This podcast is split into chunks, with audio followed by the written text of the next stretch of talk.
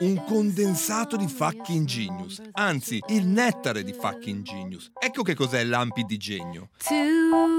Qui racconteremo piccole, anzi piccolissime storie di innovazione, scoprendo non biografie ma gesti fottutamente geniali, gesti capaci di cambiare la traiettoria dell'evoluzione umana, per sempre.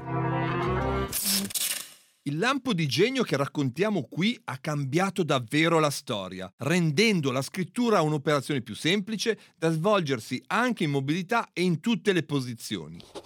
Il suo inventore è davvero un eroe contemporaneo. Come tutti quelli che hanno inventato oggetti di uso quotidiano, è stato in grado di semplificarci la vita di tutti i giorni, al pari dell'inventore della molletta, della forchetta, del pedale, dell'elastico, dello zerbino, dell'accendino e di tutti quegli elementi magari non eclatanti ma che arredano e in fin dei conti caratterizzano la nostra vita. Il protagonista di questo lampo di genio si chiama Laszlo Biro e grazie alla sua invenzione tutti noi possiamo creare e organizzare appunti, memorie e intuizioni.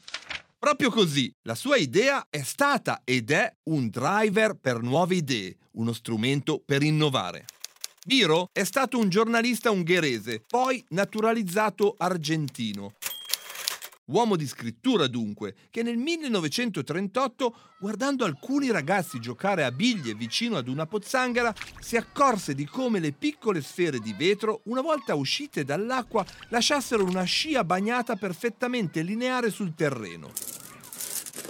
Perché non provarci con l'inchiostro sulla carta? Deve aver pensato il signor Biro Quell'idea era davvero geniale, un vero lampo di innovazione. Negli anni successivi, grazie alla collaborazione con il fratello chimico, Biro progettò, brevettò e poi produsse industrialmente le prime penne a sfera della storia. Adesso sapete perché spesso chiamiamo ancora questo tipo di penne Biro. Purtroppo per lui, però, il giornalista ungherese non fu un grande imprenditore, era uomo troppo eclettico per concentrarsi solo sugli affari.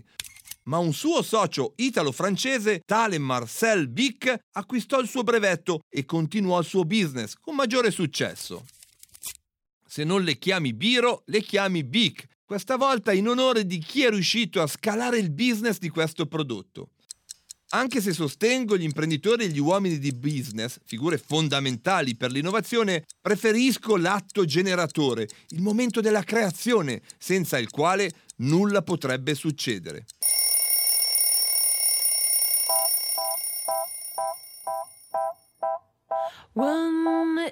Da quando conosco questa storia uso e diffondo il nome Biro perché credo nelle idee, e voi come le chiamate? Biro o Bic?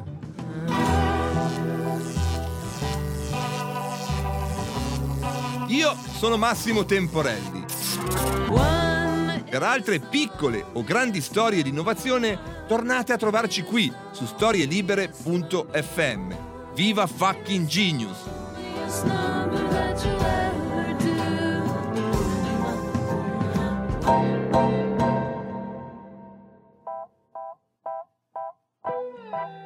Fucking Genius è anche un libro edito da HarperCollins in cui troverete questi e tanti altri contenuti inediti. Perché con Storie Libere e HarperCollins si legge e si ascolta.